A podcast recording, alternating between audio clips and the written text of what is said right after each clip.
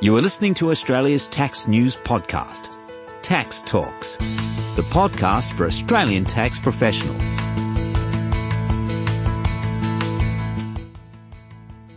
Welcome to episode 28 of Tax Talks.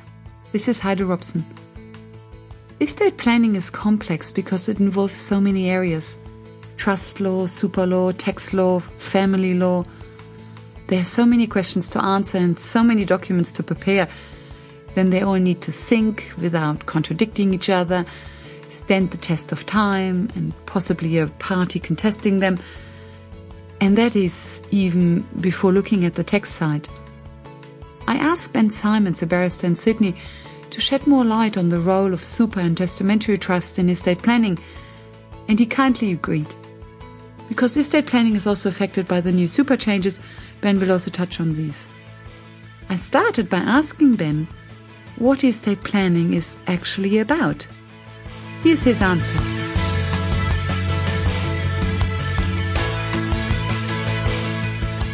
Estate planning is about the protection of assets, minimising tax, and cost effectively transferring wealth to future generations. It's important because most people have typically have three major assets. They have a property, they have superannuation, and they may have assets in a family trust. It's important to plan ahead before a situation arises for which you need asset protection. You want to undertake the planning and asset protection before you, you end up in a situation where you need it because, well, it will be too late then. And it's important to review a, an asset protection plan regularly because assets change, beneficiaries change, and the way in which assets may be transferred to them tax effectively changes. In the event of death, what are the major tax planning strategies? Um, first is making the most of the CGT death exemption. Uh, assets passing to a, an executor or beneficiary are generally tax free. Uh, it's important to know that assets passing to non-residents or tax exempt bodies such as super funds are not tax free. They are subject to capital gains tax. So ideally you want to avoid gifts to these entities um, from a, a tax point of view. Uh, making smart use of the primary residence exemption, which we'll talk a little bit more about later. Using testamentary trusts, settling income in a testamentary trust, they are written into most wills these days, is a good way to pass income to minor beneficiaries and they will be taxed at their marginal rates. Whereas minor beneficiaries receiving income from an inter vivos or existing family trust will be taxed at their punitive top marginal rate. And finally, smart planning with superannuation. Um, what are the taxes on a superannuation fund? Well, income of the fund is taxed at 15%. Long-term capital gains are taxed at 10%. Concessional contributions in the fund are taxed at 15%. Non-concessional contributions are not taxed, but excess non-concessional contributions are effectively taxed at the top marginal rate of 95%. So we don't want excess non-concessional contributions. Is it 95%? It's it's an effective rate of 95%. Uh, they are they are liable. Uh, individual taxpayers are liable to pay tax at 49% for non-concessional contributions. Those uh, that will if they'll effectively be making those non-concessional contributions from after-tax income, and uh, ah yes, okay, that mm. that will be at the top marginal rate, and that that is how the uh, they will be subject to tax at an effective rate of 95%. Uh, it's also interesting to note that the earnings on the assets that fund a pension are not taxed while the fund or that part of the fund is in pension phase. Taxation of the payment of a super death benefit, generally payments to members over the age of 60 are tax free.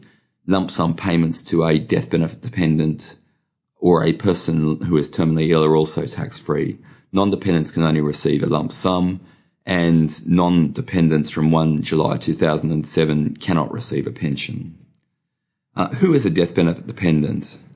A death benefit dependent is a spouse, a child under the age of 18, or a person who has an interdependency relationship with the deceased. A person has an interdependency relationship with the deceased if they uh, have a close personal relationship with the deceased, they live together, and one or each provides the other with financial support or personal care. Uh, this is important because these people can receive a lump sum tax free or they can receive a pension and be taxed at concessional rates. So it's important to know who is a death benefit dependent because they can receive superannuation payment tax effectively when uh, somebody passes away. And they can receive a pension, whereas a non dependent can't receive a pension; they can only receive a lump sum. That's exactly right. So a uh, a, super, a super death benefit dependent can receive a lump sum or a pension. The lump sum is tax free. The pension is taxed at concessional rates, and the a, a non-dependent can only receive a lump sum. They're taxed at concessional rates, but they can't receive a pension. They can only receive a lump sum. So that's important to, to keep in mind. Superannuation doesn't automatically form part of your estate on death. The assets fall to be administered by the trustee according to the trust deed and the SIS regs. And we know that from the case of Ioppolo and Conti, a Western Australian Supreme Court case. What, what happened there? In that case, I look, I, that was a, a blended family situation. Most of these cases involve blended family situations. Death benefits must be cashed immediately upon a, a member's death, and the death benefit must be paid to a dependent or the deceased legal personal representative. They're the two people it should be paid to. Death benefit nominations, basically, these are nominations that work by which you can specify where your superannuation money should go to when you pass away. There are three main types of nominations a non binding nomination, a binding death benefit nomination that must be renewed every three years, and a non-lapsing binding death benefit nomination. There is some authority to say that non-lapsing binding death benefit nominations are, are valid for self-managed super funds. And uh, with death benefit nominations, you can have multiple nominations and you can have cascading nominations. So if one beneficiary predeceases another, you've got another beneficiary to take their place. The case law is clear that binding death benefit nominations must be clear and precise, otherwise they're invalid. The nomination must be made in accordance with the trust deed, and uh, care should be taken to comply with the trust deed and the SIS regs in completing these nominations. The most interesting case on this is the 2015 Queensland case of Munro and Munro. In that case, the deceased had used the words trustee of the deceased estate rather than executor to specify that their money should pass to, to their legal personal representative. And that wording was ultimately held not to be precise enough. Trustee of the deceased estate is a legal term of art. The term that the deceased should have used, or the, the person completing that nomination form, their professional advisor, was executor. So, so just using a wrong word turned the entire binding death nomination invalid. Exactly. So you want to either use the name of a death benefit dependent or you want to use the term executor or legal personal representative. You want to use one of those terms. So it can either go to a, a dependent, usually a death benefit dependent, and you want their name in the form.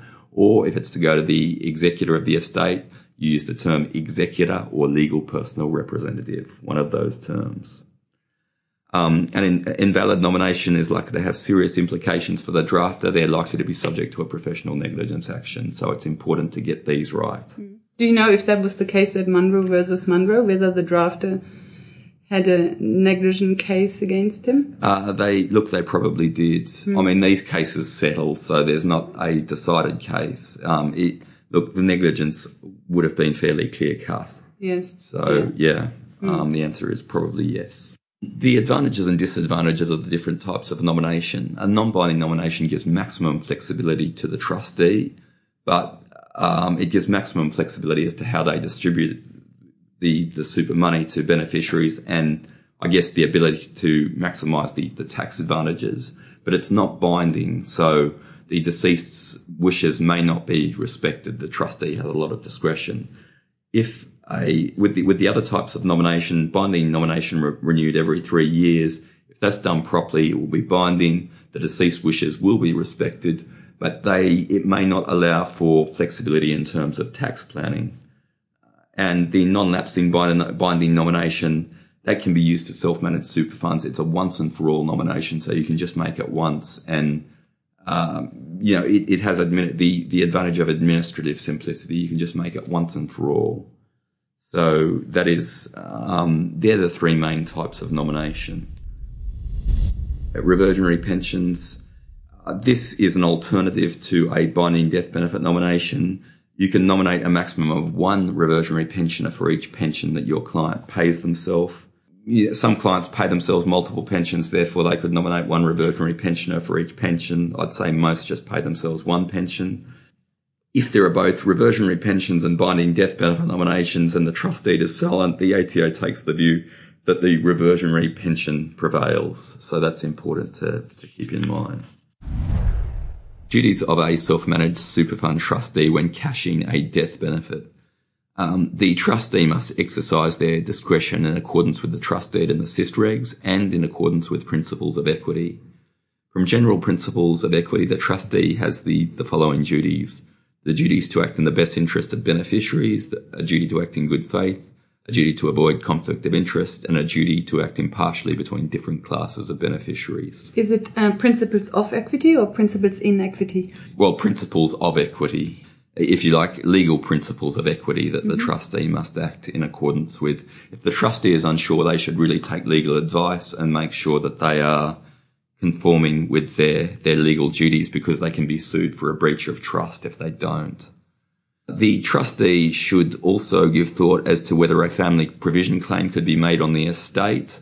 I would say the trustee should wait 12 months in most situations um, before paying out the estate. Could you explain what a family provision claim is? Is it the claim that the family has for providing for the family's financial survival? It's a family provision claim is essentially a claim by someone who had a, usually a close relationship with the deceased and lived with the deceased, that they are needy and they were left out of the deceased will and that the deceased shouldn't have left them out of the will. This is one of the fastest growing areas of practice now. Um, if you like, it's a will dispute. It's a will dispute, but it's made usually to be able to make an FPA claim, you must have lived with the deceased. Um, and often these claims, they often involve blended family disputes. So, uh, you'll have a dispute where either the children of the first marriage or the de facto on the second marriage were left out of the will. And this is a way that they can make a claim on the estate and, and get some money. Effectively, they're saying, I am needy and the deceased shouldn't have left me out of the will and therefore I'm entitled to. To some of the deceased estate. But the family provision claim can only be made against the estate. It can't be made against the super fund? That's correct. So the family provision claims are made against the deceased. Well, yeah, family provision claims are made against the deceased estate. The problem is the way those rules work.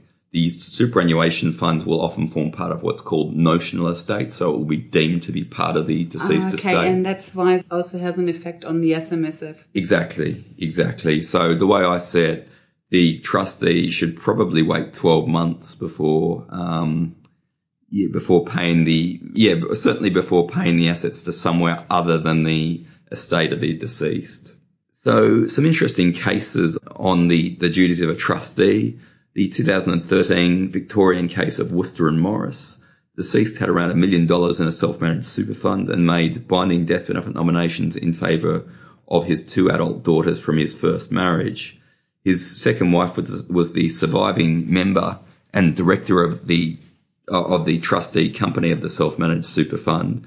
And she resolved that these binding death benefit nominations were invalid and paid the superannuation money to herself. The daughters went to court and sought a declaration that the binding death benefit nominations were valid and the, the money should have been paid to them. The court ultimately upheld their, their case and granted those declarations. They didn't really give reasons as to why, but the trustee in that case had a clear con- conflict of interest and the court said they should have sought judicial advice as to whether they, you know, the second wife should have sought judicial advice whether she, whether she as trustee could pay the money out to herself. She had a clear conflict of interest. So you, if you seek judicial advice, you effectively go to court and ask for a declaration that what you're, you, you, you ask them to sanction what you propose to do, and that way you can't be sued for a breach of trust. Yeah, and I think um, I think the daughters were represented by DBA lawyers in Melbourne, and DBA lawyers wrote a very good article in the um, taxation magazine for the um, Tax Institute, and I think another problem or another issue in the case was that the uh, trustee um, charged all the legal expenses, and they were quite substantial, substantive. I think they were two or three hundred thousand dollars. She charged all of those to the deceased's account and not to her account. So when when it came to the payout, there wasn't so much left left anymore. So then that was another another problem. And I think even after this court decision, the daughter still struggled to actually get the trustee to pay. Okay. So it's a it's a yeah it's a very complex case. Yes, yeah. It's um, look, most of these cases involve blended family disputes, and um, yeah, um, ideally you you know you want to make clear what your intentions are before you die. It's important to have valid binding death benefit nominations and make absolutely clear you know what you want to happen to your assets when you pass away. Yeah, or maybe not have an SMSF with your second spouse if you want everything to go to the children from the first marriage. You could get a professional trustee. That that's another solution. You could, getting a professional trustee to administer the super fund yeah. would probably be a, a smart way around that problem. Appointing a professional trustee and having valid binding death benefit nominations is probably a good way to go in that that, mm, that situation. In the blended situation. Yes, mm. exactly, exactly. The next case is the case of Ioppolo and Conti that we mentioned earlier. In that case, the surviving trustee and the surviving member of the fund, who was the second husband, paid the SMSF benefits to himself despite a contrary direction in the deceased wife will that the super money be paid to the four daughters of her first marriage. Previously, there had been two binding death benefit nominations in favour of the husband, but they had lapsed at the, the time of death. In this case, the husband had paid the money to himself. Again, he had a clear conflict of interest. Um, he went and paid it to himself anyway. In this case, he was lucky because when the case came for trial, the only evidence the court had before it was his affidavit evidence. And the, the plaintiffs in that case did not give sufficient notice that they wanted to uh, cross-examine him, and therefore they were refused leave to cross-examine him. So all the court had was his uncontradicted affidavit evidence, and it decided in his favour. It decided that he could pay the money to himself. The outcome may have been different if the plaintiffs had been on their game and they'd given notice that they wanted to cross-examine, and they did cross-examine him. But the court also observed that really you should get judicial advice in this situation. You should approach the court, get judicial advice. Yet there is a cost to that um, hopefully that money can be paid out of the estate. That is a, a preferable situation uh, so that you can't be sued as a trustee for breach of trust. So really in these situations, you should, a blended family type dispute, uh, if the trustee has any doubt as to, or if the trustee has a conflict of interest or has doubt as to where the money should be paid, they should approach the court for judicial advice. Testamentary trust, this is another way to pass money to a beneficiary tax effectively. Uh, most wills have testamentary trust as a standard clause in the will these days, and the money can be distributed to effectively money can be settled in a testamentary trust when somebody passes away, and then that money or earnings on that money can be, be distributed to minor beneficiaries and they're taxed at their marginal rates If those beneficiaries receive income or money from uh, an inter vivos or existing family trust, they will be taxed at the top marginal rate. So the testamentary trust has that advantage that the money being paid from the trust to a minor beneficiary is taxed at their marginal rates. Mm-hmm. But the testamentary trust sits next to the to the SMSF, and the, the assets that, that are in the SMSF don't necessarily become part of the testamentary trust. Exactly. They're, they're, the assets in a testamentary trust are completely separate from the SMSF. But it is possible that the trustee decides to pay the um, the funds from the SMSF to the testamentary trust. Yeah, you or, could have, or maybe that even the binding death nomination says that it got, should go into the testamentary trust. Yes, you could do that. I mean, that's complicated. You so could. it's not common. It's not a common way. Usually, the two the two legal vehicles sit ne- next to each yeah, other. Yeah, that's mm. that's probably the better way. I mean, you, you could set it up. Uh, it, if you're trying to maximise tax advantages, it becomes administratively a lot more complex if you're going to have trust distributing the trusts. Okay. So, okay, yeah, it's, a possi- it's a possibility, but yeah, it, from an administrative point of view, it, it's easier it's in, in some situations there may be a tax advantage to having, if you like, a super fund pay money into a testamentary trust or possibly vice vice versa. But I mean, it is complicated you know, and it, usually it, not done. Well, to justify the administrative expense, you'd want a reasonable amount of tax benefit to do that. So you need to keep that in mind. But in general, you know, in general, I'd think of them as sitting alongside each other. And the main advantage of a testamentary trust, it can be used to pay income to minor beneficiaries and they're taxed at their, at marginal tax rates rather than the top marginal tax rate. Um, they offer good asset protection and the ability to stream capital gains and frank dividends to shareholders. And you don't want to put your main residence in a trust because you won't get access to the CGT and land tax exemption. Main if you residence do that. exemption. Yeah. Exactly. So you want to keep your main residence out of a trust. And there are also ongoing administration costs with a testamentary trust, but you know. So it depends on how much is in the trust, whether it's worthwhile or not. Exactly. Hmm. Exactly. Do the tax benefits justify the ongoing administrative cost? That is testamentary trusts. With, with a super fund, you're always better leaving your assets to a death benefit dependent, usually your spouse, sometimes a minor child, but probably your spouse. Adult children, children over the age of 18 are not death benefit dependents. And if you, if you unless unless they live with the deceased and were financially dependent on the deceased. That's true. If they, if, I guess, if they're living with the deceased and they're financially dependent on the deceased, um, I guess that's more and more these days. Children over the age of eighteen do live at home.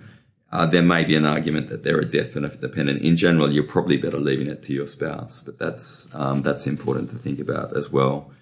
Um, so lump sum payments to death benefit dependents tax free, pension payments taxed at concessional rates. So um, yeah, that you know, they're important things to think about. What were the major changes that were made in the 2016-2017 federal budget in relation to superannuation? The bill contains changes to Tax Laws Amendment Fair and Sustainable Superannuation Bill 2016 contained the changes that were made to superannuation laws and they were enacted to apply from 1 July 2017. It's clear from the explanatory memorandum that the purpose of superannuation is to provide for an individual's retirement. It is being seen less and less as a wealth planning vehicle. There's still some opportunities for, for wealth planning, if you like, but the government is gradually winding back concessions in relation to superannuation. There is an abolition of the requirement that less than 10% of an individual's income must be earned from employment for superannuation contributions to be deductible to that individual. So there's no longer the work test.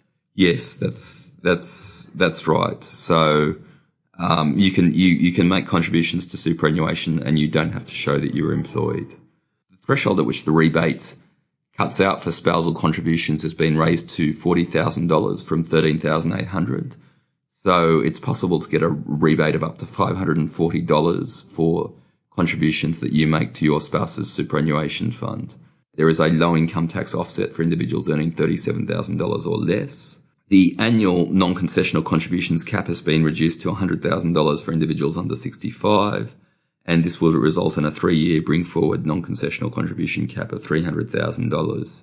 Individuals with super balances greater than 1.6 million will no longer be able to make non-concessional contributions, and the threshold at which Division 293 tax applies will be reduced to 250,000 from $300,000. The concessional contributions cap will be reduced to $25,000 for all individuals, and individuals will be able to transfer a maximum of 1.6 million to a tax-free retirement phase account. Individuals with super balances of less than $500,000 are allowed to make up concessional contributions for their unused concessional contribution cap for up to five years. That's commencing 1 July 2018. The transfer balance cap of 1.6 million only amounts transferred to a retirement account are included. Earnings on the capital of the assets transferred are not included. And that 1.6 million is indexed to inflation from 1 July 2017. Uh, where the 1.6 million transfer balance cap is exceeded, the commissioner can can direct that, that those excess assets be commuted to a another superannuation account and excess transfer balance earnings tax will apply to the notional earnings on that excess balance. A super income stream can be commuted to a lump sum prior to 1 July 2017 and moved to an accumulation account. And there were very complex transitional rules around that. And where a taxpayer receives an income stream and becomes entitled to a reversionary income stream, they have 12 months to rectify their transfer balance cap without penalty. Self-managed super funds still offer fantastic tax and wealth, manage, wealth management planning opportunities. Um, making the most of opportunities to buy and develop property. That, that's an important way to use superannuation and making the most of small business CGT concessions in eliminating capital gains by making contributions to a, a self-managed super fund. So if your client sells a small business, if they can make smart use of the small business CGT concessions, it, it is a useful way to potentially make a contribution to their super fund and you know, preserve some of that and reduce the capital gains tax on the sale of that business and also keep, you know, effectively put more money into a superannuated environment. It's also important to ensure that you have an appropriate strategy in relation to binding death benefit nominations, and you need to seek expert advice to make sure these solutions are properly implemented. So, in relation to transitional relief, from 1 July 2017, SF, SMSFs are permitted to have a maximum balance supporting a pension of 1.6 million in assets. And in order to comply with this transfer balance cap, there are special transitional rules that potentially affect the cost base of the assets that are held in a pension fund or held in an accumulation fund. These transitional rules apply to funds that existed at or before 9 November 2016. They must be complying Australian superannuation funds. The assets must have been owned from 9 November 2016 or earlier. And the election for transitional relief is made on an asset by asset basis. Assets must be owned continuously from 9 November until cessation time. So from 1 July 2017, self-managed super funds are permitted to transfer a maximum of 1.6 million into a retirement phase account. That is assets that will support a, a pension and the earnings on those assets will be treated as being tax free. Uh, the government has offered transitional CGT relief to enable funds to apply to comply with this transfer balance cap. Effectively, this this relief applies on an asset by asset basis. So you make the election on an asset by asset basis and it steps up the cost base of those assets to the market value at the time you make the election. And it's, it also defers the gain on those assets until they are sold outside the, the super fund. The, the gain may be deferred in the case of an unsegregated fund or in respect of assets held in a segregated fund, there will be no capital gain when the asset is transferred to an accumulation account. In respect of assets held in an unsegregated fund, the gain will be deferred in respect of the assets transferred to uh, an accumulation account and it will be deferred until those assets are sold outside the fund. So transitional relief may be available where the fund existed at or before 9 November 2016. It was a complying Australian superannuation fund. The assets were owned from 9 November 2016 or earlier. And you make the election for transitional relief on an asset by asset basis. Now, there are two main reasons you would not make the election for transitional relief. One is where a capital loss uh, would be realized on the asset that would that would step the cost base of the asset down, which is disadvantageous. The second situation is where you intended to sell the asset before 30 June 2018. Um, in in that situation, you would not make the election because you would not get the the one third capital gains tax discount for a trust. The rate the way the rules work. So there are two situations in which you wouldn't make the election. One is where you'd have a capital loss on the asset. The second is where you intend to sell the asset by 30 June 2018. Um, and if you do intend to do that, you wouldn't make the election if the asset is on capital account because you wouldn't get the one third capital gains tax discount for a trust. What are we going to see going forward? What does the landscape look like going forward in relation to estate planning as a result of changes to superannuation legislation? Essentially, as people pass away, their super money is going to pass to death benefit dependents. It will be harder and harder for those people to get money into a superannuated environment. And more and more of this money is probably going to flow to family trusts, we're probably going to see a shift of the, this money into family trusts rather than super funds. It will just be too hard to get this money into superannuation funds. The non-concessional contribution penalties are just too high.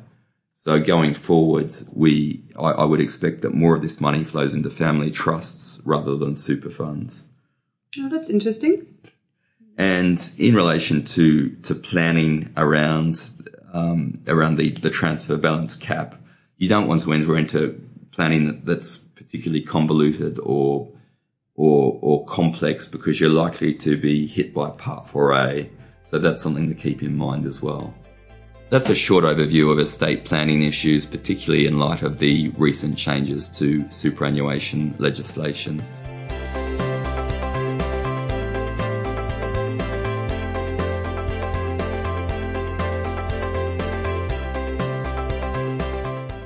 Welcome back.